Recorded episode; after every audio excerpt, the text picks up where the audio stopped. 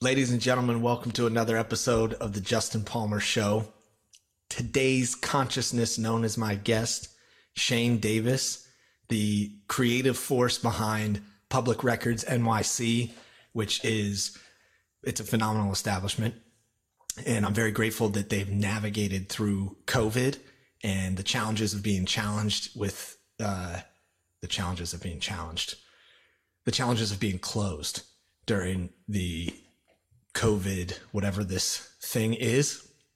Shane shared his incredible story, just very humble beginnings, uh, kind of connected with the workforce in a very typical way and decided to branch out on his own and created this creative vortex of a place in Brooklyn uh, called Public Records NYC. I hope you guys enjoy the show. This was an incredible one. We we covered a lot of ground, very deep and and meditative conversation. Enjoy the show. It's the Justin Palmer Show. Here we, here we go. Woo! Okay, Mr. Shane Davis. Hey, How's man. it going in New York City? It's going good. How's it going over there? It's uh it, it's normal. It's it's normal as normal can be out here for sure. I mean, the weather doesn't really vary that much, which is nice. Um yeah, I was thinking about this the other day. It just the luck of leaving New York City in March was uh it was a real blessing for for my family.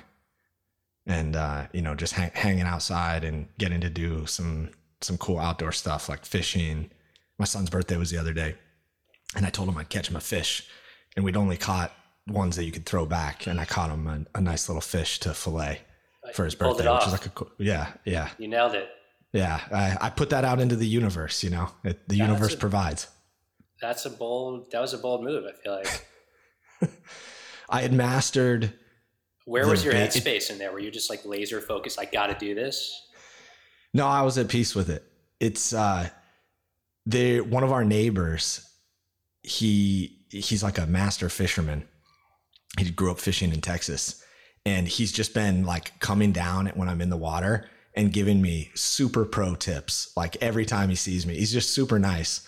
And one of them is that there's these little we call them sand turtles. I don't I don't even know what they are. They're like a crustacean that live in the sand. They only come out to eat these things called Portuguese manowars, which are a small jellyfish. So when the manowars are out, we were like afraid of them at first because they sting you and it's super uncomfortable. Kind of feels like a kettle is burning you slowly. Um, yeah, it's, you you actually get used to it, and it's not even that bad. But it, the first time, you're like, "What is that?" But you take these things and you toss them at the edge of where the waves are coming up onto the beach, and the sand turtles come out, and you can get them with a shovel. And these sand turtles are the best bait. Like the other like last Saturday, I was using them as bait, and every time I cast out, something was biting. That's pretty amazing. so you it- talk about having an idyllic experience. You move into this awesome house in Hawaii, and then just some old like head fisherman stumbles upon and starts dropping knowledge on like the local tradition and culture. It's it's pretty remarkable. Yeah, it's I, I am a believer the universe provides. You know, Yeah, it's cool. I guess we have different, but you know, when we caught up the other day, somewhat similar trajectories of very with having the opportunity to leave New York right before things got super dark. It's a kind of interesting, um, you know, to think about just how vastly different experiences some of us have had based on just circumstance. I mean, it sounds obvious, but you know, we missed like we got back to New York right right when things had settled down and fe- people were feeling positive and the energy was just like amazing. But you know, I have no idea what it felt like viscerally, you know, preceding that. Um, and I wonder, you know, yeah, yeah. It's um, I didn't have any regrets or any issues with with bouncing like that. Which it was. We were just talking about that before we started. The the process of kind of deciding to leave New York, especially when you when you're an entrenched New Yorker, even the I at least for me, the idea of leaving New York was is just not palatable. Mhm. right? There's there's no you you get in this mindset of like there's no place that could even compare, and it's such a weird mind fuck that it it took years for my wife and I to kind of process how we wanted to look at designing our life. Now I'm wondering, I, I know you bought a house in Austin, you were able to get out. What what prompted that decision to to go down to Austin? Well, it's interesting that you mentioned that because my um, my now wife had was was pretty inspired to leave New York for the past couple of years, um, and I you know we used to argue about it, and I, I felt just like you. The idea of leaving New York, it was like it was almost like you're the end of some. It was like fundamental life change that felt like a, a giant disappointment. It was like, what have I been working for? If I'm not in New York, what is because I feel like when you when you come up, especially when you don't come from much in New York, you're just on this path and this journey to create this hypothetical, you know, circumstance. Um, and even if you're even if you get to a point as you get older where you're not so consumed with you know status or whatever it may be, you're, you're still sort of I think subconsciously on this on this journey to achieve something um, that doesn't feel like it's attainable outside of New York. Um, and I, I, guess for me, I mean, I was I was building public records, my business at the time, so even more so, it felt like I still had a lot to do. Um, and we bought the house really as an investment property. She's uh, does a lot of work out there designing hotels, so we had spent some time. She went to school there, and um, it just seemed like it seemed like an interesting investment opportunity. Um, and you know, just like just like a typical New Yorker, I thought about it like a project. Right? It was like, let's buy this house. She'll design it. I'll brand it. You know, we'll create this whole you know sort of identity and story for it, and it'll be a it'll be a project, right? Which is what kind of I guess what at first um, got me excited about it and got, got me committed. Um, and then, yeah, when COVID hit, we had literally just finished renovating it. She had like staged it for our first guests a couple of weeks prior. So it was literally all set up as if someone was going to come stay there like a hotel. And as soon as things got bad in New York, I was just like, let's go. Bad feeling about this. Let's just get out of here. Like, why, why even stick around? What's the, you know, risk reward, right? Like, and we went out there just basically based on, I guess, fear, to be honest, um, or, you know, mitigating risk in a way. And, uh, yeah, so I guess it just the house became this like savior figure for us, right? Because we ended up having really an amazing time spent together, you know, spent in somewhat of a state of quiet, although we were both ended up being extremely busy. Um, and it just, I guess, sort of manifested this this energetic quality within the house of an otherness based on what we would have been experiencing in New York, and I think that created a lot of a lot of light and positivity around that house itself, and um, it sort of started to feel more like home. Um, so yeah, I guess it kind of happened naturally. Um, I still feel, you know, profound affinity towards New York. Coming back was really interesting. Um, yeah, what was that us. like? First, it was. I'll tell you, the first time we came back, um, and this was, I guess, five or six months later. And I, by the way, have been in. You know, I grew up in the tri-state area. You know, I call New York the city. I, have been New York has always been essentially in some way my home. So um, I've never lived anywhere else. And so we're flying back, and as we're landing, you know, we looked outside and just saw that like dreadful, you know, concrete just wasteland, and it felt just a sense of dread. It was like a really intense sense of like, holy fuck, like what am I, la- where am I landing into? I don't even see a tree. I don't see, you know, life. Um, it was pretty dark, and um, so yeah, it was a little bit. It was a little bit. Um, it was a little bit jarring at first, and um, but then when we got back, I mean, it's you know still nothing comparison to New York. It's like that, that energy when you walk around the streets um, is still you know there's still nothing like it, and um, you know things had just gotten better. I live in Fort Greene, uh, so there were a lot of these you know sort of like block parties happening, and a, like a real sense of community that I don't think we really ever felt in New York to that level. Um, you know, I felt it at, at my place and sort of the community that we built there, but it's just there's really an amazing sense of unity on the streets and positivity. And it was, you know, it was summer, it was, and it just became really awesome. And I think very quickly we started having, you know, all these sort of nodes started just activating and different, you know, feelings that, you know, ultimately led us to fall in love in New York in the first place and kind of fell in love with it all over again. Um, so now That's it's, you know, let's just say it's a conflicted relationship at this point. Yeah.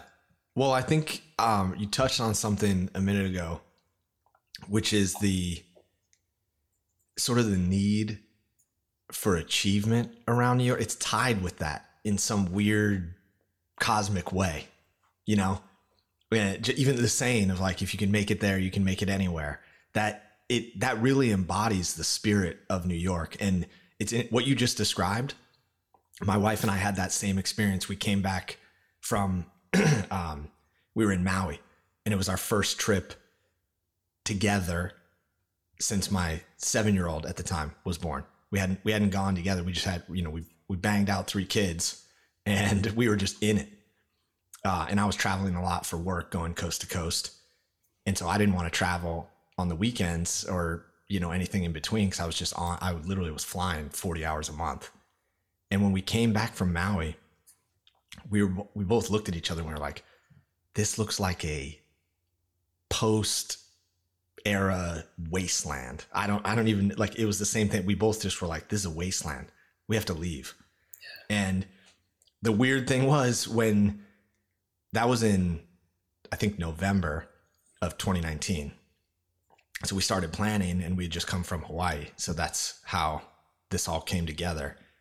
Um, but there that communal aspect is definitely i mean you're in such close proximity to people that it's it's easy and hard at the same time to build a community in new york right? Mm. because everyone's so busy doing different things that no one ever really stops or very few people do in my experience.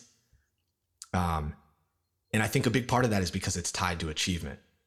And i think if you i think if you you're you're experiencing new york in like a different way now are you are you like rushing through the days like you were or you feel like there's more of a baseline kind of peace to your day Yeah, I mean, not having to travel New York is huge, right? I think, um, and I, you know, I've I've been, I guess, fortunate um, in the sense that the last couple of years, my my business um, and my home are within walking distance, so that was a huge, like, fundamental shift for me to be able to not take public transportation or just not be in a rush any day to like enjoy breakfast and then at some point head over, you know, to my space and and see the same people. So I was sort of fortunate that I had a little bit of that community vibe in my day to day, which a lot of people, um, you know, including my partner, um, didn't necessarily have.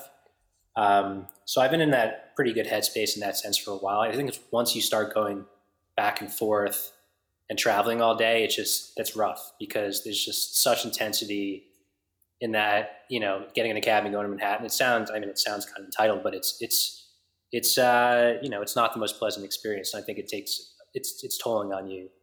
Um, so you know, even now, not really having less obligation to travel, I think you see it like in the park. Everyone's just hanging out. and It's it's pretty amazing. Um, but you know, uh, one of the things that I think I've realized is so interesting about New York compared to a lot of other cities, you know, is sort of the layers, like the layers of narrative and the layers of culture. A lot of other cities are great, but you know, there's not necessarily a lot to unpack. And if you're, you know, if you're someone who enjoys sort of diving in to cultural discourse and like understanding, you know, different nuances about, you know, urbanism or culture or art, um, I find, you know, it's hard for other cities. I haven't seen other cities really quite compare to New York and those layers of layers of context to really unravel, and which, whether it's consciously or subliminally on a day to day basis, is very mentally stimulating. Um, and sometimes it's just walking down a street, and you, it's not necessarily an intellectual activity. It's just, you know, even signage in New York, right? It's like, you know, in, in other cities, you know, you look at a sign that a restaurant puts up, and it doesn't have much of a relationship to the building. right? And sure, that's plenty of that in New York, but also, and some of it maybe I overthink, and some of it people like me overthink, but you know, there's such a deep, complex story to the relationship that the you know the methodology of creating that sign has to the building that exists within. Just little things like that that could constantly keep you stimulated. You know, whether you're actually you know meeting someone new or just really walking down the street. Um, so that to me is what I think probably contributes to my love of New York from sort of a creative aspect. And but to your point, also, you know, it is it is rewarding to to look back and realize how challenging it is to to build a life for yourself in New York.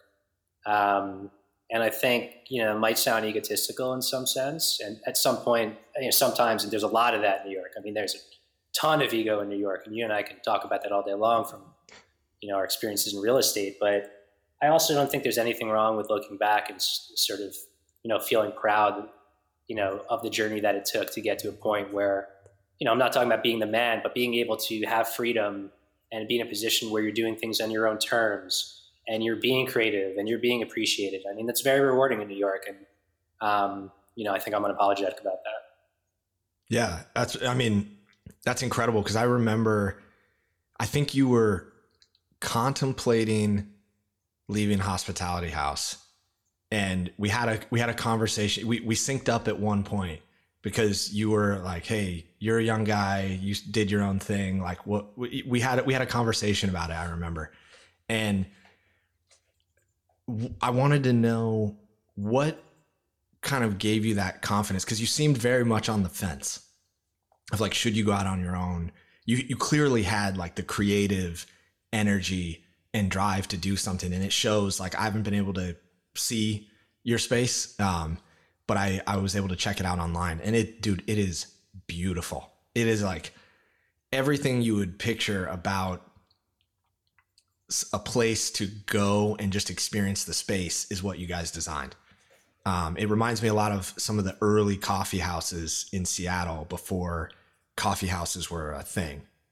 Um, cool. And it's just got that vibe where you just go sit. So I was curious, like, what was it a, a process for you to kind of jump off on your own? And this this wasn't the first thing you did, right? It is the actually was the first thing I did. Oh, okay. Um, yeah, it's an interesting story. Um, so I guess to provide context, you know, prior to public records, um, I was, you know, as you know, I was um, essentially doing hospitality consulting for my entire career, my entire life. Um, I studied graphic design and branding, um, but never really practiced. Ended up getting involved in consulting and you know, doing sort of creative direction for these real estate and hospitality projects. Um, and that, I guess, sort of formulated some of my thinking around how culture can inject value into the built environment, um, which in a roundabout way kind of led me to, to where I am now. But I was there for 10 years um, and, you know, continuously was doing better and better and, you know, didn't achieve um, financial success on the level of, you know, some of my peers, but definitely relative to where I came from was making more money than you know I had in my life, but was really feeling unfulfilled creatively and very stifled and a lot of misalignment, um, you know, with myself and the individual that I, you know I was working for. Um, but I was super comfortable and you know kept making more money. Right, same story that you hear a lot of people have. And um, but I was sort of realizing that you know I think you probably can attest this as well. Maybe um, the more money you make, you, you just feel it's never it's never enough, right? Because it's just all relative. And by the time you get to the next level, you actually feel you know less abundance um, than ever, and you know may have something to do with growing up in certain financial circumstances. So I was becoming really acknowledging of that um, and trying to navigate it. Um, but you know, I was fearful of making the move. Uh, my father, his sort of greatest um, challenge in his life is he was traumatized because he grew up poor and his father had lost his job and he had he experienced this fear of essentially being you know being impoverished and that i think subliminally stuck with me my whole life and i you know, inherited some of that and um, so somehow sometime around this period when i started you know sort of having the itch um, to finally make the jump uh, my father passed away actually and suddenly, unexpectedly.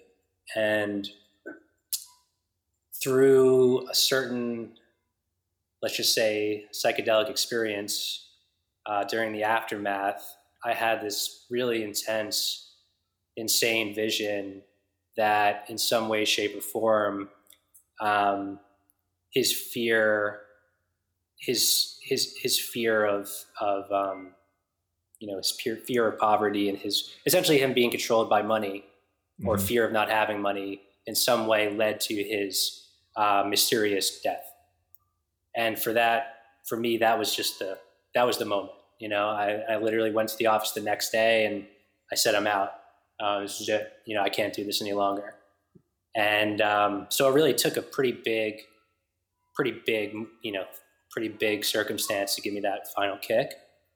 Um, and it was really freeing. It was like, you know, um, I've, I've given this advice to a lot of, of my friends or individuals that I've had the opportunity to give advice to that sometimes it's actually taking that step. You, you feel more free than ever and, and less, um, less fear than ever.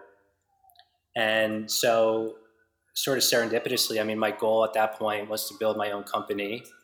Um, the thesis of, you know, I'm going to utilize my experience building hospitality concepts uh, as a way to activate real estate, whether it's acquiring it myself or, you know, on behalf of clients that are, you know, looking to acquire unique real estate. And serendipitously at the time, um, a a former client and now friend uh, had found this building. Uh, that was the historic building on the Gowanus Canal. It was built as the ASPCA headquarters. It had been inhabited by a amazing vintage guitar store and a church pipe organ restoration company. Um, and it was just, I absolutely fell in love with the building um, and dove into it. And, you know, that was the first project.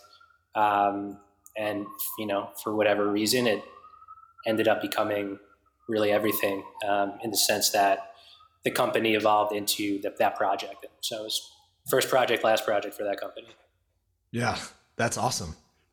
I feel like um what what a gift to discover in you know experiencing the loss of your father that you, like you were able to get such clarity out of it because I know similar to you grew up you know ve- very humble beginnings.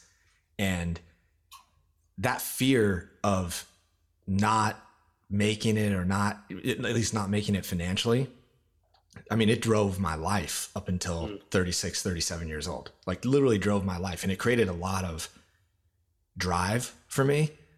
But there's also a lot of negative externalities and the fact that you are aware of that and you're able to kind of break that cycle i have this theory that i've been just ideating on about um like real intelligence and the fact that it passes on through generations. And and it's sort of your your job as a kid and becoming an adult to break that those cycles of your prior generation. And so it's uh it's pretty cool that you're you were able to do that, that i mean that's like monumental in in life in my in my view I I share your belief um, also about inherited, um, like actual biological inherited um, trauma and you know intelligence and all those other things as well. Um, yeah, it's uh, it's uh, it's a rabbit hole. Yeah. Yeah. Well, it sounds like you went where you needed to go and uh, got what you needed out of that experience, you know, to kind of transcend that experience and create more freedom for yourself, which is like, there, I agree with you. Once you never know what's going to trigger that for you, but that inner freedom of just being able to create life on your terms is real. And I, I don't think enough people are tapped into that today. Um, it, it's just a beautiful thing, you know. It's something that I see. Look, I see my kids struggling, especially my eight-year-old as he's coming up. He's got like his ego is there, and I, I just try to give him little signposts as as uh, Chris Williams, the producer of the show, would say, signposts, right? Mm. To like find his path. I started leaving him things that I'm reading. I just I'll write like a sentence and leave it on his desk, and then he just picks it up and reads it whenever. And you know that sparks an interesting conversation. But that that's a monumental that. thing. Yeah. Um, Yeah, it's In interesting, terms right? Because you look back. Sorry to cut you off, but I'm just curious about your experience. You know, you look back. Everyone has their own, you know, criticism of their own childhood. You know, at very varying degrees, and you know, it's easy to say if my parents had done things differently, I would have been a different way. But truth of the matter is, like, I was such a fucking punk kid that you couldn't have told me. Nothing you could have told me at a certain ages would have opened my eyes to the truths, you know, to the truths of the world. So, you know, I don't know what the strategy is. You know, like I said, I'm just kind of diving into fatherhood. It sounds like you're taking an interesting strategic um, approach, which you know, not force feeding them, but you know, sort of giving them the tools to to contemplate. And um, yeah, I'm just curious how you how you reconcile with, you know, you clearly have developed a very strong set of values and beliefs. Um, you know, how do you go about ingraining that without you know overdoing it? yeah, without indoctrination. Yeah, exactly. It's well, it- started for me by actually taking the time to think about what my values and beliefs were. And I did that extremely, I, I don't know, I, I did it late based on my standards at the time. And it would, it was similar to you. I got my real estate company to a point where it was I always knew it would get there because I knew I had that drive. But I was also way beyond where I thought it would be. And that ended up being this cliff into a black hole for me personally. Right. Where, cause I got there and I'm like, oh shit, I'm not happy at all. I don't Mm. like my day to day. I don't like what I'm doing. I don't like how it's doing. I don't like who I'm doing it with. You know, it's all of those things came up and I took some time. I did a program called ESP, which is like similar to Landmark. I don't know if you've heard of that, Mm. but it's basically like a five day thing where you go unplug and kind of discover what your real values are. And mine was family because I grew up, you know, more or less without my father. And I realized that everything I had created in my life was kind of pulling me farther away from my children at the time. And so that was like a, a starting point for me to start consciously redesigning and rethinking what I was doing. And it takes time, dude. It definitely takes time because you're letting go that ego component in real estate. Like, I, other than the movie business, real estate has to be top in terms of ego. You know, it's it's kind of ridiculous when you think about it. Um, and I had it. I had a I had a real bad case of it, and I was a very rambunctious kid uh, getting in a lot of trouble. Gave my mom hell, and uh, she'll appreciate it because she listens to every episode. But I had, you know, I had some. I took years to peel back the layers, and and it, it I'm basically done with that in my experience, you know, because I've reflected on everything for for a couple years now. Um, and I just realized that's just one way to live you don't have to live that way. You can consciously choose to make those decisions every moment of your life. And the less you can associate with whatever identity, like it's so people try to label everything, right? I tried to label everything. And the minute that I stopped labeling things and saying, what is this? You know, like what what is this really? And just kind of connecting with the human experience on a deeply conscious level that's that transforms your daily experience. And so with my kids excuse me i'm just trying not to fuck them up right? I'm i'm trying to give them you know my mom did the absolute best that she could and she is my mom's a total hippie um, and always gave us the love that we needed. There was a element of masculine energy and and example that was missing from my life and i had to go figure that out for myself. And that was part of my journey. Right. And I've, I'm totally at peace with that. And with my kids, I'm just, I want to give them the tools so they know. I, I don't know if they're going to process it, right? I mean, their brain is developing, but I just want them to be able to ask themselves the right questions at different points in their life because their struggle is going to be completely different than mine. Mm.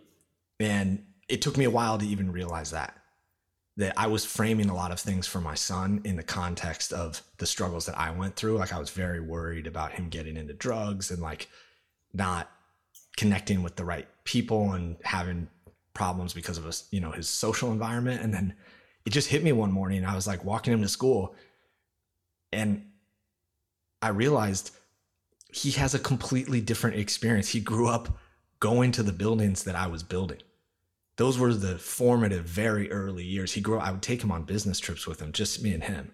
And we would go to the buildings and like go to a museum afterwards. And just like this is, I had created a completely different experience. So that's a long way of saying that I'm just, I'm really focused on being ultra present with them and giving them what they need. Yeah, it's a great realization that it's just a completely different context, a completely different experience. Yeah, huge huge.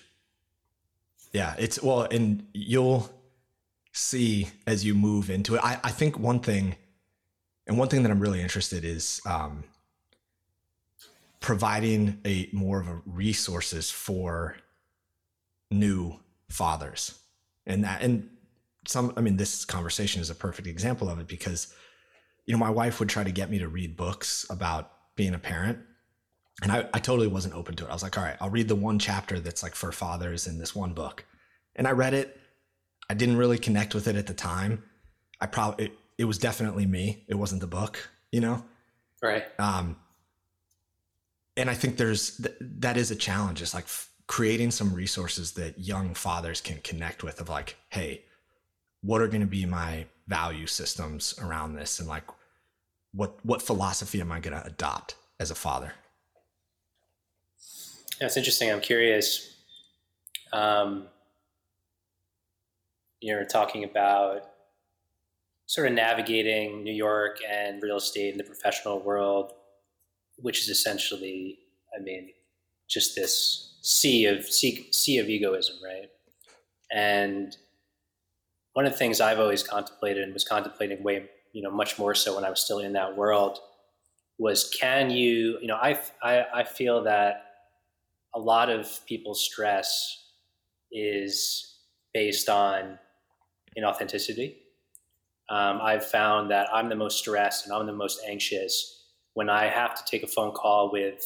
Sometimes it's like my own lawyer, but and I feel stressed when I have to sort of put on a front in some way, right? And and I realize reflecting that it's it's again it's not stress about that call, it's not that person that's stressing me out. It's the fact that it's very stressful to to act in a way that's not authentic to yourself, right? So, you know, I've, I've advised people when they have anxiety surrounding navigating these professional situations to just to really try to at all times sink into that authenticity, right? Because I found a lot of confidence and just the fluidity of my days, you know, substantially um, more positive when I can sort of maintain that mindset. But the question becomes, especially as you're younger in your career, right? If you're coming up in the game or whatever, can you navigate high level professional world in New York or otherwise, um, you know, while maintaining that sort of level of authenticity. Like I was just reflecting earlier about, I don't think a lot about, um, you know, my work back in the day. And, you know, a lot of times I was doing business with really good people and I would try to do business with really good people. That was really important to me. But sometimes I, I remember this one time I walked into this, it was some like fund. I, I, I don't even remember the name. And they just bought a hotel. I was introduced to them. I don't know whatever whatever it was. I walked in this guy's office and he was wearing this like ridiculous three piece suit, and you just knew immediately that this guy was like, this isn't gonna work. And he looked at me like you know I had three heads because I was wearing sneakers or whatever it was, and it was the most awkward meeting. It was just there was no human connection there. And for me, I was in that state where he probably sat down. I tried to break the ice, shoot the shit, you know, and sort of have you know have this immediate human connection which i think is what provides joy both in my professional life and my just day to day like those you know momentary or lasting human connections and it was just not happening And I walked out, I walked out of there being like, wow, like, who the fuck is that guy? Who is that human being who can literally sit across the table from somebody else? Who, you know, I had achieved some level of professional success and recognition at that time. I was not some, and even if, I, if even if I was a nobody, whatever. And it's just like, and I shook it off because you know that's what I was doing at the time. But I'm just curious if you feel like, you know, for some of our younger predecessors, if you know how to navigate that, if you can maintain that level of authenticity and still get ahead based on your journey. Yeah, I mean, dude, that's a that's a great question. I think I don't know if you can achieve that level of success because like you, I focused on building the bridge and being inauthentic to who I was. And and that was hard because I grew up in such different circumstances than the people that I was around on a daily basis in in the game of finance and real estate, you know. And that was a lot of internal struggle for me to even just reconcile with that on a daily basis. It was like, okay, I'm a high school drop. I was labeling myself, you know, I'm I used to sell drugs. I'm a high school dropout. I did, you know, this. I went to juvenile detention. And I'm looking around and I don't see any of that. And so I I think it was, I think you and I kind of came up at the outer edge of a different time where being yourself was still, there was still this like 1960s, 70s, 80s culture of you have to put up a wall. As a man, you have to put up a wall and you go in, business is the battlefield. You're a warrior in business and you go do whatever it takes to be successful in that feat the world seems like it's shifted. And I don't, maybe it's because I shifted where I, I just don't give a fuck anymore. right. Like, and it's not like I have some crazy amount of money that allows me to not give a fuck. I just choose, I'm not judging myself in that situation anymore. So, and I'm not judging the other person. And so I think you, if you can start going into life in that, I mean, you have to figure out how to play the game whatever game it is for you. I think the people that end up achieving success really early are the people that stay true to themselves. You know? Mm. And I that would be my advice is like if you're if you feel like you're faking something to become something, you are. Yeah, maybe you're on the wrong path, right? Yeah, like really take the time to think about what you want to do. I mean, I can't, I'm sure, look, I'm sure there's some people that come out of college and they're like, I want to be an accountant, having never done that job. I'm sure that there's people that really enjoy that. I hope, I hope my accountants do. but there's also people who do it as a matter of practicality. And I'm just using this as an example. I'm not picking on accountants because the world needs them. Um, there's a matter of, there's people that do it just because they're trying to make ends meet and they see that as the most efficient and viable path for themselves. But it may not be. And I think the more you open up to your own creativity, however you decide to apply that, uh, which I think you're you're probably an expert on at this point, is the the more you're going to enjoy your life. You know, um, and I read something a couple years ago. I think it was um, this guy Mark Divine.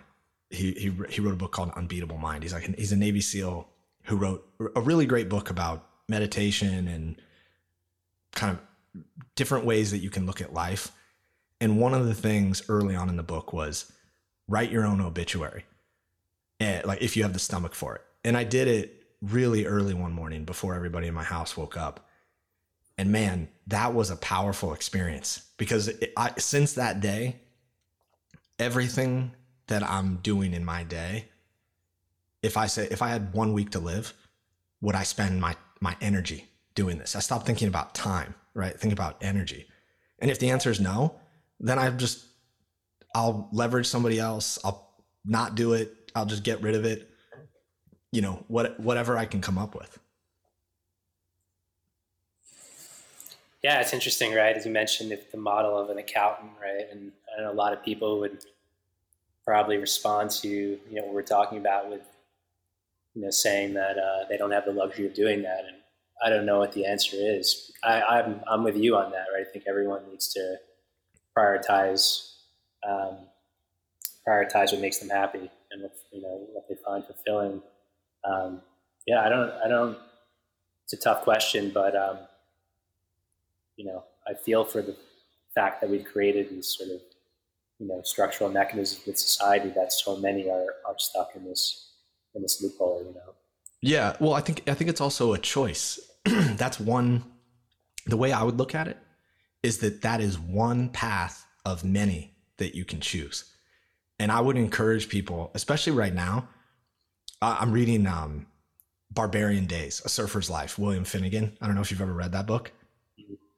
Man, it, it's a memoir of his experience growing up between California and Hawaii. and being he became a surfer very young around 10 11 um, and I'm, I'm in the middle of the book right now and he's 17 18 and he's completely unplugged he just brought a bunch of books to maui was working in a bookstore so that he could surf and try to surf as much as possible and i think that's i think more people should do something like that Yeah, You know, bef- before you go like- work Sounds like a dream. right well but he wasn't he didn't have any money and that's okay you know That's what I what mean? most so most Europeans do, right? I mean, they totally have it right. I mean, the American mindset of I have a younger sister who's like, I experienced it, you know, a year or two ago. This this collective mindset within their generation, at least where where she grew up, that you know, before you're even out of college, you're thinking about what job you're going to have, you know, what that status is within your circles.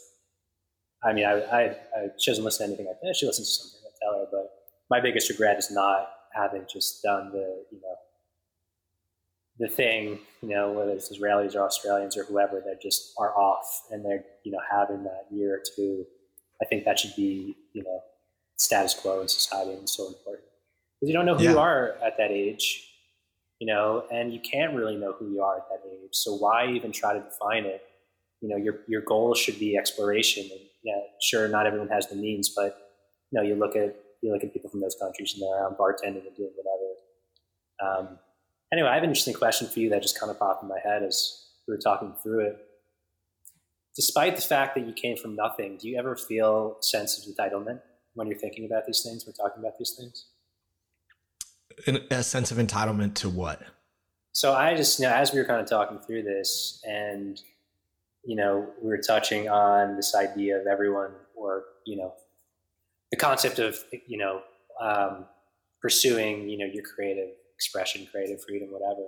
And I personally, and I think this happens occasionally, like felt this strange sense of entitlement, like, oh, like, you know, Shane, you have it good, but you know, looking back, nothing was given to me. I created, you know, I created, I created it, right? And I was curious if, if you know, now understanding that we sort of came from somewhat similar, strangely similar backgrounds, if you ever feel, based on the way that you were socialized and the, the, way that you were brought up, um, uh, I wouldn't say a sense of guilt, but almost a sense of entitlement uh, based on you know the luxuries and the freedoms that you have, despite the fact that you made it all happen.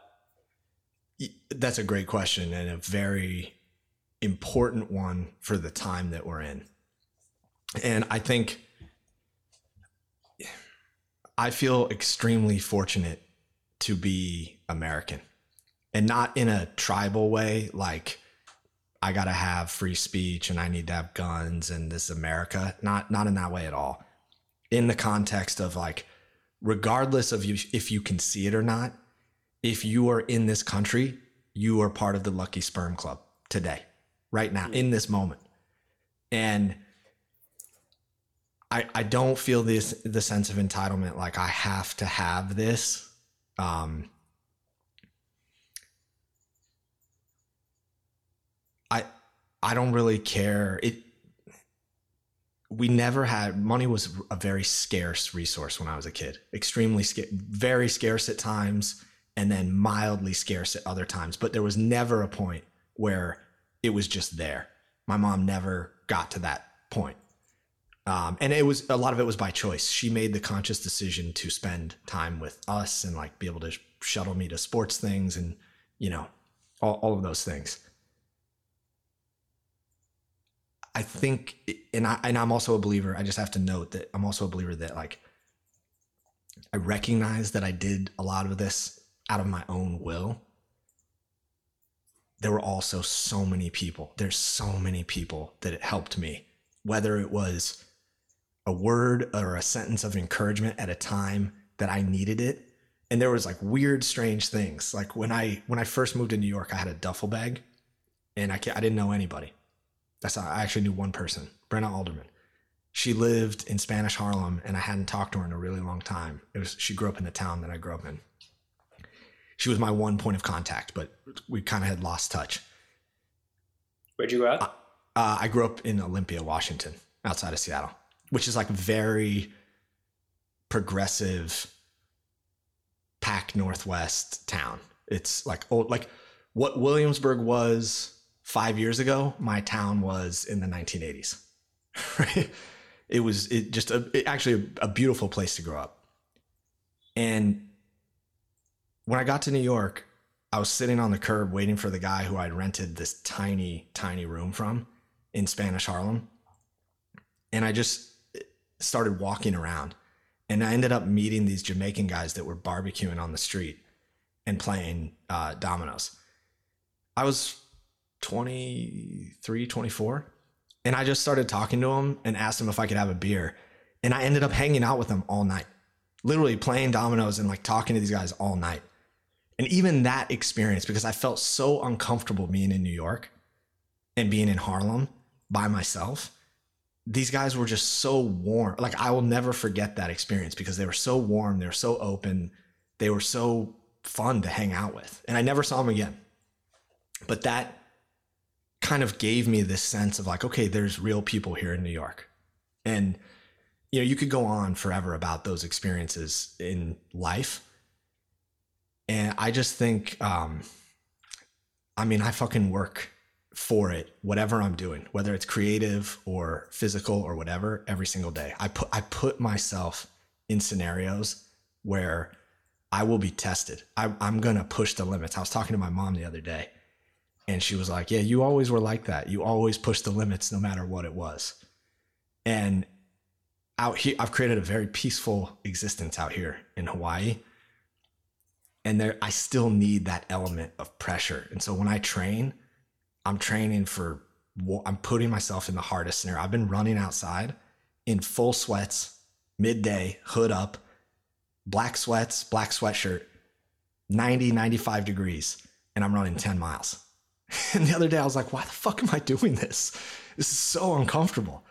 And I just realized that, like, in terms of the eternal scale, I need some pressure in my life. And I've created a lot of peace for it. And so I've, I counterbalance that in my physical training. So I don't know if that, that even from? answers. What's uh, what's that? Where do you think that comes from? The need to do it. It. I just enjoy it, man. I enjoy it. I enjoy training mixed martial arts. I enjoy jujitsu. Getting smashed the same as smashing someone.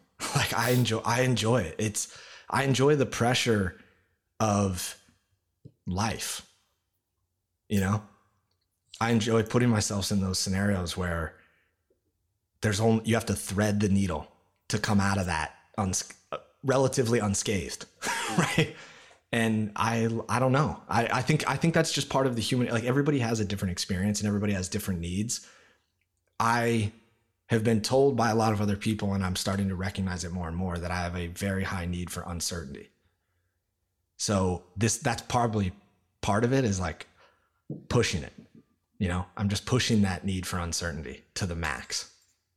Yeah, it's it's interesting. I wonder, you know, how the trajectory of your life would have been different if instead of meeting those Jamaican guys and hanging out, you had been like, I don't know, mugged or just right. you know nothing happened. And I wonder if that instilled some sense of optimism or like idealism or beauty in you that in some way catalyzed or inspired like the next, you know, the, the ongoing trajectory of your experience? Yeah, I think we attract what we allow to exist in ourselves, you know? And I was I was talking to a friend of mine yesterday and he was I won't say who it is because he was ha- it was a kind of an intimate conversation about some lady problems, and I was like, look, man, on the you know the eternity sign, right? The eternal scale of life. You're you are the center. Life and your feelings and emotions flow around from side. They go to the outer edge and they come back. They go to this and you come back. And I've I've really learned to just exist at the center at all time, no matter what is happening. I used to ride the scale out, you know. I used to go wild with my emotions and feelings and all of those things. And while that is fun and interesting at times, it's also very unsettling as a human. And I think being at the center allows you to experience those things without passing judgment on them and just recognizing the existence of those things in the human experience mm. if that makes sense yeah it's pretty i mean i've it's something that's been on my mind recently um, and it hap- it comes up time and time again and I, I always go back you know sort of into you know you forget it easily but i mean time and time again i've found that surrendering is the most effective way to take a big step forward and like so I'm raising money right now for a new project. I hate raising money. It's like thing I hate the most in the world, probably, and it probably has something to do with my childhood and that whole narrative that I you know talked about earlier. But and you know I've realized that strangely, when I stop worrying and stop trying and just like you know ground myself and focus on you know the practices that instill positivity in my life, it just I gravitate things just start coming at me, um, and it's amazing. And it's so easy to forget about it because you know it seems sort of counterintuitive, you know, in a way. But um, I do believe, and I have experienced some of the, the benefits from um, you know taking that approach, um, which also goes back to this idea of just you know remaining authentic. Um, totally. But um, yeah, I think it's you know it's another tough thing for people to reconcile, right? Um, but I do believe that um, in a really amazing way, um, not trying so hard is is often the way that you know you instill those those benefits. Yeah, yeah, and I think it's a it's not about not doing the best that you can. It's kind of recognizing that you're doing the best that you can right now. Mm. You know, and and and again, I think it goes back to judgment too. You have to just stop judging yourself, which is really for me, it was very hard to do. It, it, took a long time for me to figure out that equation. I think for I a wanted, lot of so, what's that? No, go ahead. No, I was just going to ask you: Have you done any reading about kind of surrendering, being at peace, or how did that come about? You've always had this element of this cool, calm, collected persona since I've met you. And it, it's really nice to see that you're you've settled into that authenticity because I can, I, I, mean, I could feel it when we caught up a few weeks ago. Um, and I just think it's, uh, it's an amazing thing to experience that. I was wondering if, did you have any guides along that way, whether it was books or people in your life? There is actually a phenomenal book that I would highly recommend to anyone interested called The Surrender Experiment. Um, have you read it? Yeah. Yeah. I mean, it's a phenomenal book. Um, it's kind of over the top in the sense that it, this guy has this insane journey where he just literally starts meditating all day and like crazy shit starts coming at him. So it's a little bit extreme, but I think it goes back, you know, the big thing for me, the big takeaway from that book is, I think we may have touched on this earlier, just the idea of expectations, right? Like we create these, these narratives within our life that, you know, we we aspire to sort of continue on this journey along this very self this set and defined trajectory. Um, and the truth is, we can't control anything. We cannot control a single thing, right? Yet we try to control everything. We try to essentially define and and um, you know dictate our own lives. So I think the moment that you stop trying to dictate and the moment that you realize that you can't control anything, you just relinquish any expectations of any outcomes so you're not leaving yourself susceptible to disappointment. I think it ties back to you know Hindu philosophy in, the sense that um, you know you should sort of experience the same equilibrium, equilibrium whether it's pleasure or pain. Um, there's really no difference between them. Right. Um, something I think about as well often, and it's, it's more prevalent now than ever, is just not really believing in good or bad. You know, it just is, and that was something that really helped me navigate when my father passed away. When things things happen that are you know unthinkably tragic or sad, it's I think the only way to reconcile it is just you know remembering the truth. That at least what I feel is the truth that there is no such thing as polarity of good and bad. It just it just is. Um, yeah. And I find a lot of peace in, in, in sort of trying to instill that mindset in my day to day.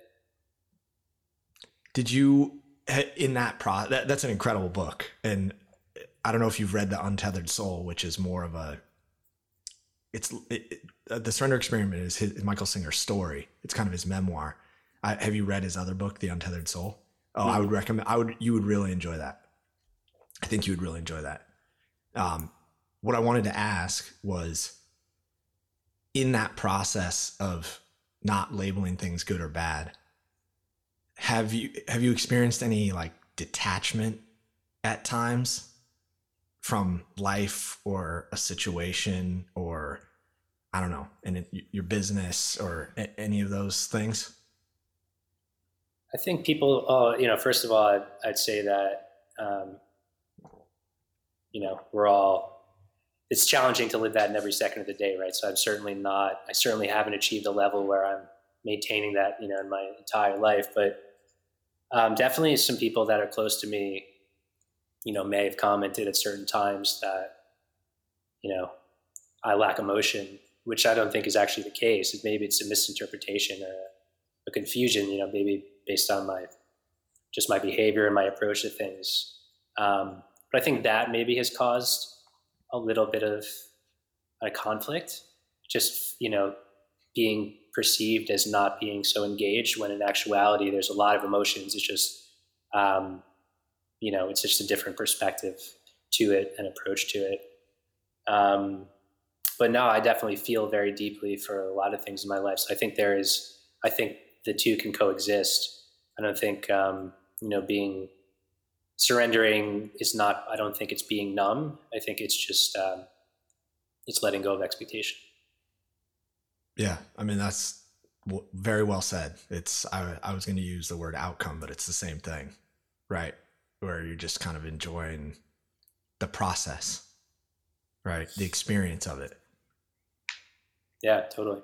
Yeah. I mean, it's hard to, it's hard, you know, to use a business term. It's hard when there's other stakeholders, right? Because, you know, you could easily have the people around you, your business, maybe this is kind of what you're referring to, your business partners, your life partner being like, what do you mean? You know, you're just, you're just surrendering it, you know, figure it out. Right. And it's hard sometimes to convey that you are figuring it out. It's just your own way of navigating, um, you know, but yeah, it's interesting to, the dichotomy between being highly focused and highly motivated and then also attempting to not place so much meaning on the outcome of that.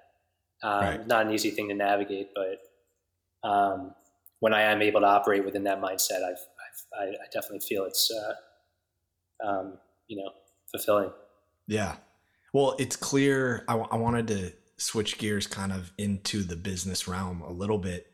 Um, it's clear when I see what you've created that you you tapped into like the highest level of your creativity, both from a design standpoint, but also just from an idea. Where I, I talked to Laura Sages from CBRE in San Francisco last week, who wasn't really in the same business with you, but kind of is. You know, she's at a much bigger shop, and I think people's general view is like, "Oh, retail's dead." and then you created this experience that's open I don't 18 20 hours a day that has become this thing in Brooklyn and I'm just curious how that idea came together. Yeah, it's an interesting. There's a lot of a lot of things to unpack here, both from a business and I think like a psychological standpoint. Um, how it came together, man. I mean, I have a really, I have an amazing partner um, who's an insanely passionate individual, and I think our relationship, which was sort of newly forming at the time, um, was really um, a big part of what sort of birthed this, um, you know, I think pretty unique concept. Or uh, concept's not really the right word, but you know, I think the biggest, I think that you know we we blindly dove into the project, right? Because we fell in love with the building. He's a musician. Um, we bonded over music, and you know, when this sort of opportunity in the building presented itself, uh, it just seemed like the perfect opportunity to do something that was just rare. It seemed like a rare opportunity. And I kind of pushed away a lot of my pragmatism and just dove into it because it, it just felt like one of those things. I'm sure you've had similar experiences where you just got to like, we'll figure it out. You know, there's no, the answer is yes, and we'll figure it out. And, you know, we bootstrapped the project. We didn't raise nearly enough money. And, you know, we were working against really all the elements. It was an incredibly challenging building, right? It was our first real construction project, and it was an old animal shelter that had never. It was a, an insane undertaking for for people that were in our, you know, in our positions. And I actually think through the challenges and the restrictions and the lack of abundance and the lack of resources really what inspired a lot of the authenticity and the um, sort of human touch that you know ultimately injected the soul into the business that I think has made it resonate so deeply with a lot of people. So in a way, I think based on those two years, which were just you know really tough, um, I think the outcome of that was was actually really special. And I went through sort of my own um, you know journey along that time. I mentioned I you know I grew up um, studying design and, and doing design work, but I hadn't really practiced pen to paper. You know, I was doing a lot of creative strategy, but I wasn't really doing pen to paper. And you know, at first I hired a you know branding firm, and just nothing felt right. You know what I mean? So I ended up doing it myself and kind of diving back in and you know doing the whole thing myself. And you know, first we tried to hire a you know a music director. And my didn't work out. My partner dove in and do it himself, and so very naturally it became this. And I was doing these things because they were smart business decisions, right? The smart business decision, if I was a consultant, was you're the owner. You're doing enough. You're doing everything. Hire someone, outsource, hire the right people, put it all together, which is what I've been doing my whole career, right? Hiring the right people, overseeing them, strategy, process, whatever. And, you know, we just, I think we were so deeply motivated to connect this project that nothing felt authentic.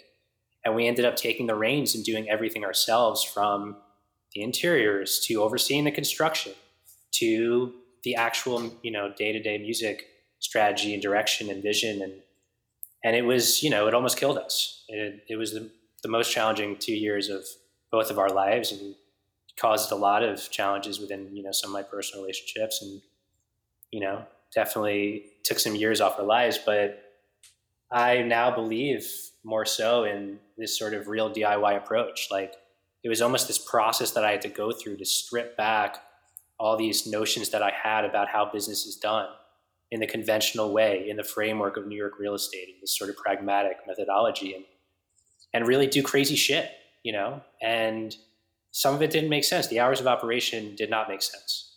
You know, no way does it make sense. It still doesn't yeah. make sense. I was Nothing wondering if that was designed out of necessity of the pro forma or out of creative use of that space. I mean, we just we wanted to be a community space, you know, and the daytime the daytime, you know, did not does not make money, but you know, the fact that people can just walk in there and your friends walk in there and you see the same people and it's alive at, at all times, it's it's just crucial. Yeah, I think with hospitality and with a lot of businesses like that, it's it's kind of binary, right? It's either it works or it doesn't work, or maybe it works and it doesn't work, and it really and it's a thing, it's a special thing, you know. And so sometimes you have to, you know, I think sometimes you have to not think with such a you know fiscally fiscal mindset and do things for the culture. And um, i think both of us were at these really sort of pivotal times in our lives and um, we just went for it and we figured it out you know and it was and uh, we opened without any money which was crazy. You know again just we'll figure it out like just kicking it down the court and trying to make the right decisions and i guess surrendering to it right? With faith and confidence that you know what we put into it we'll get out of it in some way and um, another big thing i learned you know both through diving back into design and just through the entire approach to business is i think creativity is, is really about sort of inputs and outputs, right? When you try to figure out the answer to the end of the the problem from the get go, that's not true creative work, right? Because the new idea exists in the process and the experimentation, and um, I think that's sort of uh, converse to the approach of a consulting company or real estate company, right? You try to get it down to a science, create concepts, create business plans that are cut and paste, and that's the most likely for them to succeed. But I think the bar is set low at that level of success. So, you know, throughout the entire process, it was about what sort of inputs can we throw into this and, and see what sort of outputs emerge. And I'd like to think that that's why it ended up equating to something that was you know, truly unique and special. And again, that sort of resonated with, with a lot of people. Um, so it was, a, it was an, you know, really an insane process and um, phenomenal learning experience and you know, a lot of lessons learned. Yeah. What, in terms of challenges, what, what were some of the things that you went through? If you, if you don't mind sharing from like a pr- practical standpoint or more of a psychological standpoint? Well, more the, the psychological because everybody gives like business advice, right? But at the end of the day, like you were saying about good and bad, there's no such thing as business and personal life. It's just life. It's mm. just experience. And you're the commercial component of what you're doing is no different than the creative exploration, ex, blah, creative exploration that you're kind of pursuing. I think the biggest, I mean, the biggest challenge that I'm always sort of thinking about is is really the disconnect between um, the disconnect between culture and capital. Um, and you know, again, from really early on in my career, it's I've, my, my thought process has always been framed around this idea of you know culture creating value, right? Like quantifiable value. Um, but there's still, I mean, based on just the general economic parameters, um, it's very challenging to align um, in that in that sense, right? Because you know, we a lot of the things that we want to do are not don't drive revenue, right? But they also but they drive sort of the intangible value that makes the place work and makes the place special. And so, how do you align with your eh, you know, but from an investor standpoint, right? I mean, are they really receiving in those benefits, right? Maybe, right? From a building standpoint, are they really aligning in those benefits?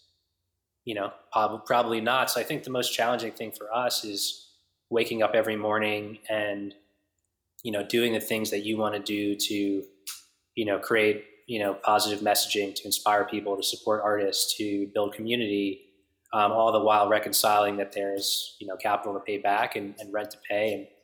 And um, I mean, it seems like an obvious thing, but it's something that I always have tried to wrap my head around to find sort of different mechanics uh, that could you know align align stakeholders and really you know allocate benefits to those that are providing intangible value. Does that make sense? It totally makes sense. I, th- I think it's um, I, I, I think you touched on something that's really important for people to start exploring today, which is culture and capital. And capital is only capital has been kind of driving, especially in the world that we come from.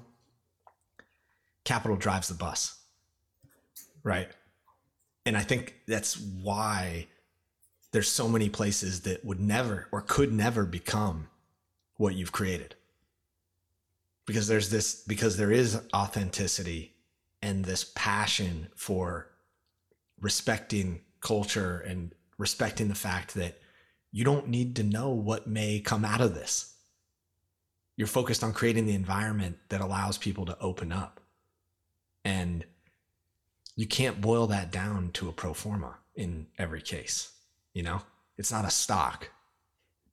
It's it's totally different than that. And I think the world needs more, if cities are going to continue to exist, the world needs way more of that. Right? Cuz even New York, I mean Manhattan, when you walk through Manhattan, to me, it feels completely soulless today. It feels like it's been gutted because everything it's like CVS, Chase, Wells Fargo, CVS, Duane Reade, whatever, you know, it it it's just been stripped of a lot of that culture. And um, yeah, that, I mean, it, that makes a lot of sense to me. I think it also has to do with intention. You know, when you walk around New York, Manhattan, you know, even when you do see, and listen, there are still some phenomenal places in Manhattan that For have sure.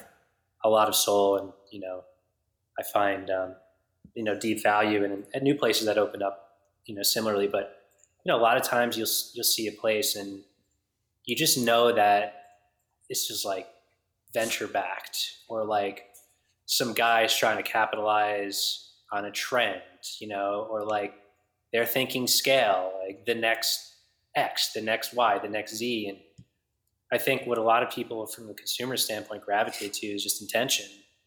And, you know, at some point in New York, it was, you know, it was evident, right? You went to the places where there was the people behind it created this sort of energy and environment that you wanted to attach to. And I think you see it less and less now. Um, and obviously with everything that's happening right now, independent restaurants closing, you know, at rapid scale, it's, it's very scary. Um, so it's, you know, it's, it's, it's interesting, right? We, we would love to figure out ways to explore these value dynamics and make them more sustainable.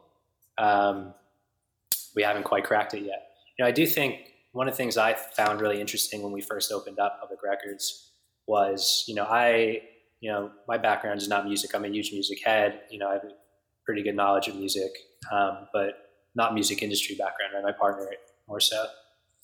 And so there were all these artists that I was, you know, I listened to, I was fans of, I sort of placed on a, a, a creative and cultural pedestal, and they started sort of folding into the, the business, right? They started, they were residents, they played live, they came and hung out.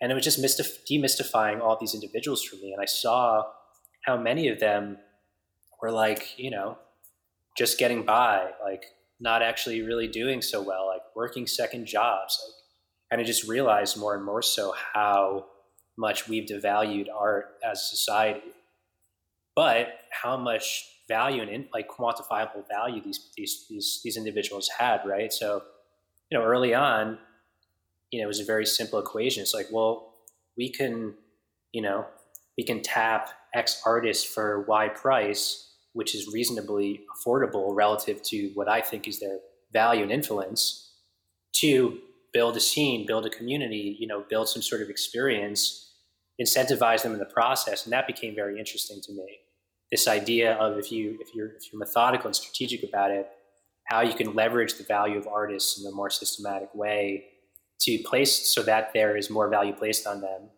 They you know receive those financial benefits, but you know the receiver of value being the business also um, you know sees sees value in the process. And that's something that we've always tried to explore. How do we create these more sustainable relationships and programs where you know it enables us to succeed as a business um, while supporting artists, but in a you know not in a charitable way, in a, in a, in a, you know in a capitalist way, in a, really. Um, and so in the future projects that we're working on right now, um, outside of the physical space, I mean those are the type of things that we want to explore in a more scalable template. And I would like to see more of that conversation happening. Um, yeah, that, that's a beautiful thing. Yeah, well, I think you're you're on the early edge of changing the winner takes all mentality, right? And and converting commercial elements into they're still capitalist, but it's everybody has you have to create scenarios where everyone wins. Otherwise it does it's not sustainable for long periods of time. Um, and so you mentioned future projects. How have you guys thought about the uniqueness of what you've created in Brooklyn versus scale and probably some element making it big enough for you to achieve some of the financial outcomes that that you want or need in your life. Well you know covid definitely put a wrench into a lot of our a lot of our plans. Um, but you know we haven't lost really any energy. And i think if anything have found feel more energized now than ever. Um, we feel like we respond really well to challenges and kind of like we both talked about in different contexts, you know, finding sort of, um, you know, like like uh, succeeding in those harsh conditions, right? Or finding inspiration and motivation within those harsh conditions. So maybe that's maybe you know maybe we feel some of that too. Um, I mean, right now, you know, on, on premise, our goal is to really not only maintain the level of creativity and innovation that we've that we've embodied, but really take it to the next level, given the you know reactive environment to the circumstances. Um, so we're planning actually some expansion within the physical space, which is probably quite um, counterintuitive to what you know what a lot of people are doing right now, and certainly isn't easy to find the resources to make that happen. But we're committed to doing so.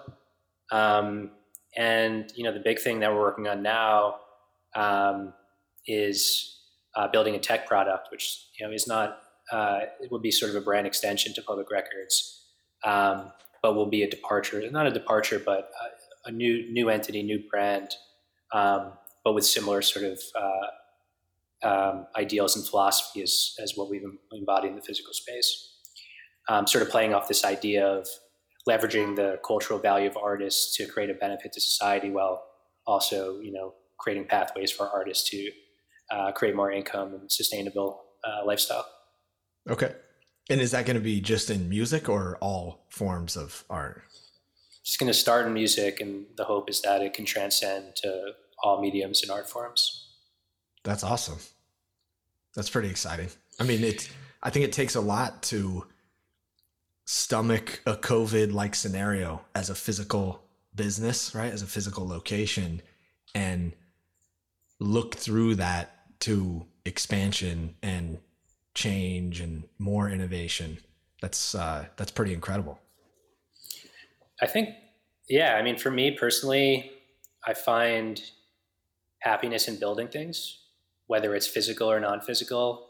I'm not an operator. Operations is not what you know fulfills me. So, um, and I think you know, creativity and creation is about problem solving, right? Anyone who's creating for the sake of creating, um, you know, I think those aren't really the big ideas. It's about it's about solving problems. So, COVID being a circumstances, or let's call it a condition, I think was actually very creatively stimulating. So, how can I respond to this and build something that um, you know is reactive in response to, and um, and maybe part of it subliminally is survival instincts, right? Right. Whether it's uh, you know, I never, I don't think I ever feared consciously that it was all over, but you know maybe subconsciously just the way that i operate the you know the gears inside me said you know it's time to think wider time to think differently and um, you know covid sort of forced a lot of businesses physical businesses to dive more into the digital space um, which is something that i've always um, been sort of detached from you know we're sort of analog analog brand analog guys to some extent um, but as i you know I read an amazing book, by the way, which um, it seems like you're a pretty avid reader, called uh, "Move Fast and Break Things," mm. uh, which is uh, recommended to a good friend, re- recommended to me by a good friend at a perfect time. Um, talk about serendipity. If you know if what we're building now makes it big, th- that'll be, I think, a big moment for me to, to look back on. But it essentially outlines the entire history of music on the internet um, and goes further back and just sort of outlines the emergence of the internet in general, which was not really a history that was so apparent to me. And it really recontextualized technology to me as a whole, um, because you know early internet was really founded on more of a altruistic egalitarian philosophy than we think about it today now with whole earth catalog and it was really sort of a countercultural movement with the idea of you know i'm sure anyone who's researched steve jobs is probably more intimately familiar with the story than i was but um, just technology is a means to create community, to connect, and and you know create more widespread you know positive uh, positive change. So that really changed my whole shit up. Um, just thinking about technology as this thing that was very techy and took us away from each other and whatever that whole, whole story was to wait what is the potential of this thing if i do it in my own way if i take you know the things that we feel are important our philosophies our ideologies and ingrain them to take a unique approach to technology, you know, what would that what would that output be? Um, so I got really excited by the opportunity that building something like that presents, and we dove into it, and you know, have been going through a similarly painstaking process as the build of the space, not as painstaking, but definitely some similar, you know, challenges and feeling that same sense of excitement and, um, you know, about to embark on a new journey. So we're excited and uh, we're excited for it all to connect together and, um, you know, see where we land on the other side. Yeah. Is that it? So it's a fully digital platform that you guys are working on? It's a fully digital platform. Yeah. That's incredible. Um, can, can you share more about it or is it, it needs to like come out? It needs to launch. I'm trying to think if I can articulate in a quick elevator pitch. we're basically we're building a new framework for creatives to publish, storytell, and c- communicate around um, with a more egalitarian, community-minded uh, foundation. So basically, we believe that within music and in really in the art itself right now, we've lost a lot of the storytelling elements. Um, you know, I think a lot of that sort of ended with the blog, the blog era, um, sort of deep storytelling around around music and art and creation and process and intention.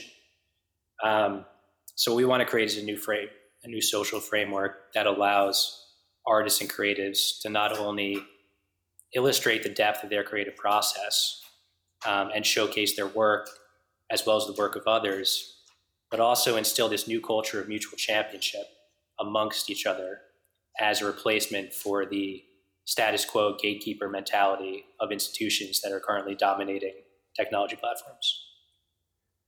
That makes a lot of sense. It, I uh, Victor Reyes is a good friend of mine, and um, he he's a he's an artist based out of San Francisco, originally a street artist. He was on the show. Uh, yeah, I listened to that one.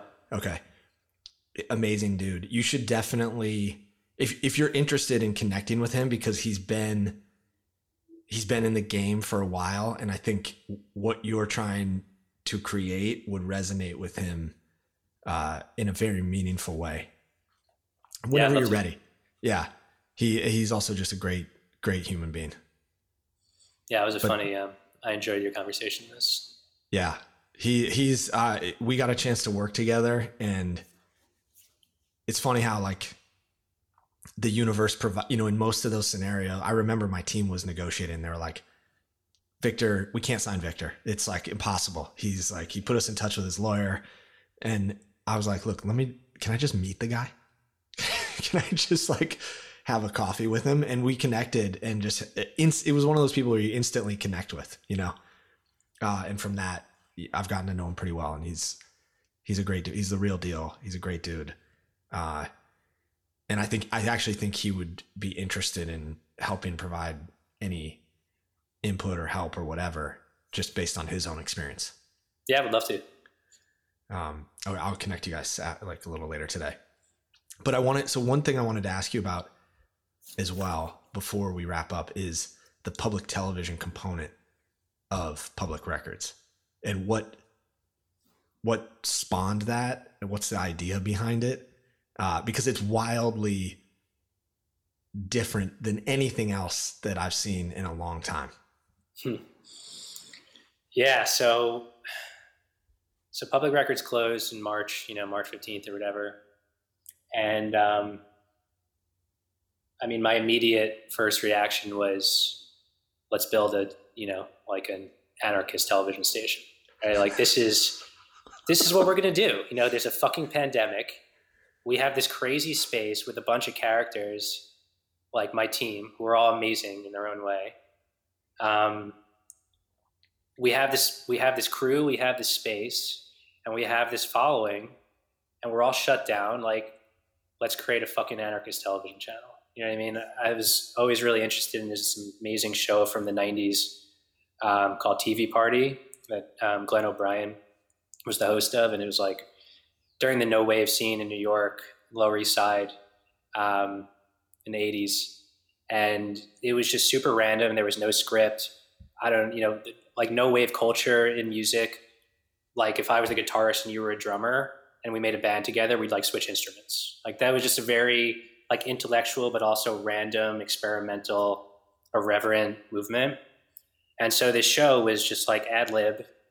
Different people would come through. They'd be drunk. They'd be high, and like every awesome band from the era played there. It was just super random and shitty produced, but the like random chance in the production became this whole stylistic vocabulary. You know what I mean? It was this amazing thing, amazing music, just coolest vibe. And you know, I didn't want to replicate the show, but I was like, let's take that same mentality. Like we're going to be locked down for who knows how long. People are going to be scared. People are going to have all sorts of feelings that we don't even know what the fuck it's going to be. Let's let's get this on tape you know? Let's see how people react. Let's see what artists want to create. Let's see how you know what kind of weird shit we could do and let's make sure we doc- let's let's document this time because it's going to be it's going to be tough but it's going to be unique you know?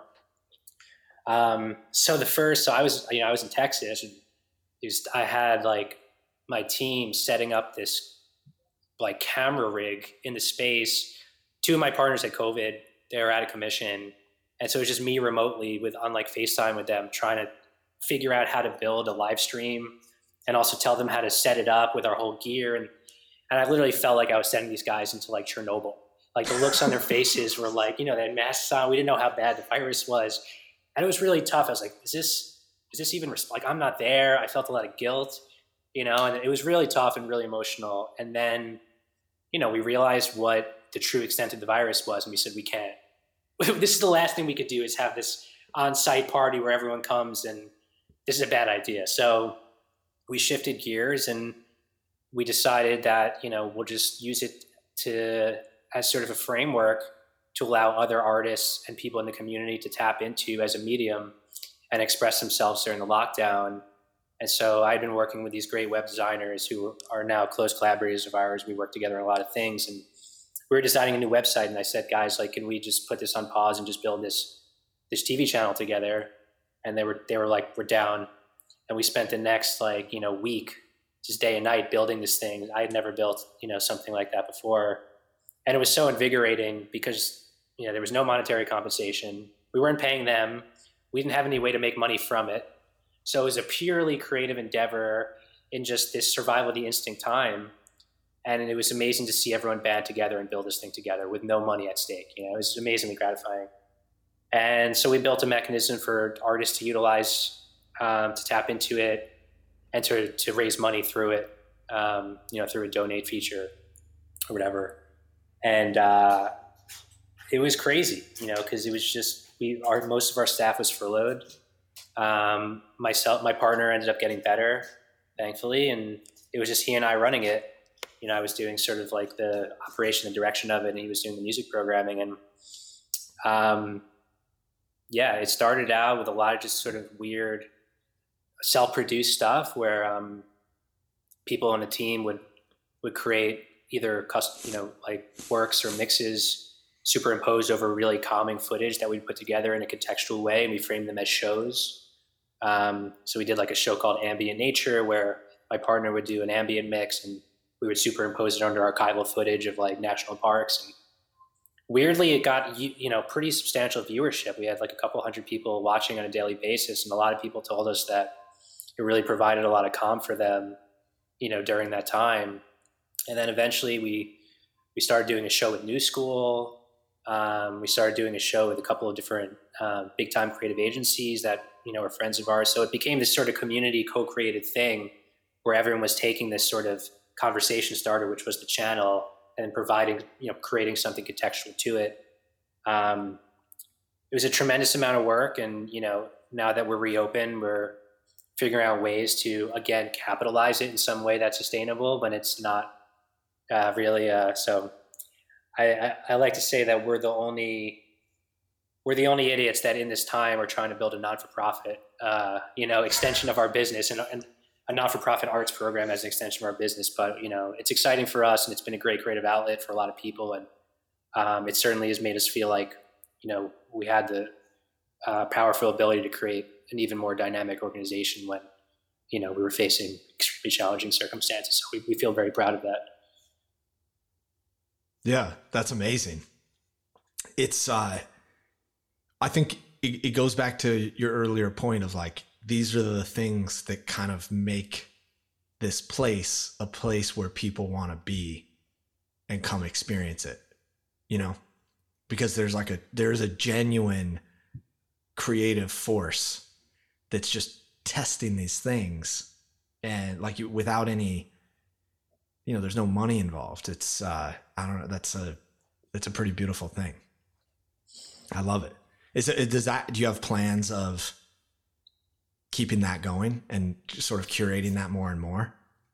So space is reopened now. Uh, we started to sort of integrate some of the tv programming into the public space. We do these wednesday night screenings in the garden. Um, we're going to start doing some of the more like artistic experimental things as installations within our live room um, so really, we think there's an opportunity to evolve it. You know, it started as a cheap TV channel because that was the the need or the opportunity at the time, given the circumstances. But what I've realized, thinking through it during now this next evolution of of uh, you know the organization, is that our value is not in distributing video content. The value is really our ability to bring together creative people um, and create artistic expressions that are reactive to certain social conditions, right? Which to me is not really about a TV channel that could be expressed and articulated in a, in a variety of different ways. So, you know, we're going to keep the channel as an asset, um, but as an asset of a larger endeavor, which is the uh, you know offshoot of Public Records sort of art initiative. That's amazing. Uh, it, I mean, you really took took the time to tap into the energy that you needed right now because that's I'm sure being closed was a, a cha- I mean it had to be challenging to make that decision. Definitely challenging, but also I think valuable in the sense that you know I think everyone should find ways to try to take a step aside and create some space and distance from the things that they're so immersed in because that's often when you know big big big strokes happen um, or maybe we just convinced ourselves of that. But yeah, we've we found definitely we found value in, in being able to have a minute um, to to rethink things and and um, have more of a bird's eye view of of of uh, you know the big picture. So at the end of the day, we're yeah. just we're just trying to do cool shit. That's awesome, man. I, I think we should wrap it up on that note. I think you just I think you just dropped the mic. yeah, this was a blast, I, man. And by the way, it's so um, it's been it was reconnecting. It has been like a highlight of my past couple of weeks. Um, so glad I thought to reach out and great great to be back in touch and look forward to following you know along with this journey you're on and you know contributing in any way that I can and I would love to keep the dialogue going. Yeah, absolutely. I appreciate it, and uh, I appreciate you taking the time to do this because it's a it's a large chunk of time by today's standards, and I'm I really enjoyed this. This was yeah, this it's a blast, great. totally. That's it, ladies and gentlemen. Shane Davis, Public Records. You can check him out at publicrecords.nyc.com on Instagram at Public Records NYC. That was a beautiful conversation. Shane is a he's an enlightened dude. He's been through the gauntlet himself and shared just incredible things. I love the creative force that comes out of him. Uh, you can feel that energy even recording digitally. I'm also excited to see what they are coming up with at Public Records. Uh, their platform sounds amazing. We'll definitely keep you guys posted. Follow those guys. I think they're going to be doing some incredible things. Peace out. Appreciate everybody. Chris Williams, thank you, brother. Appreciate it. And uh, shout out to my mom, always. Later.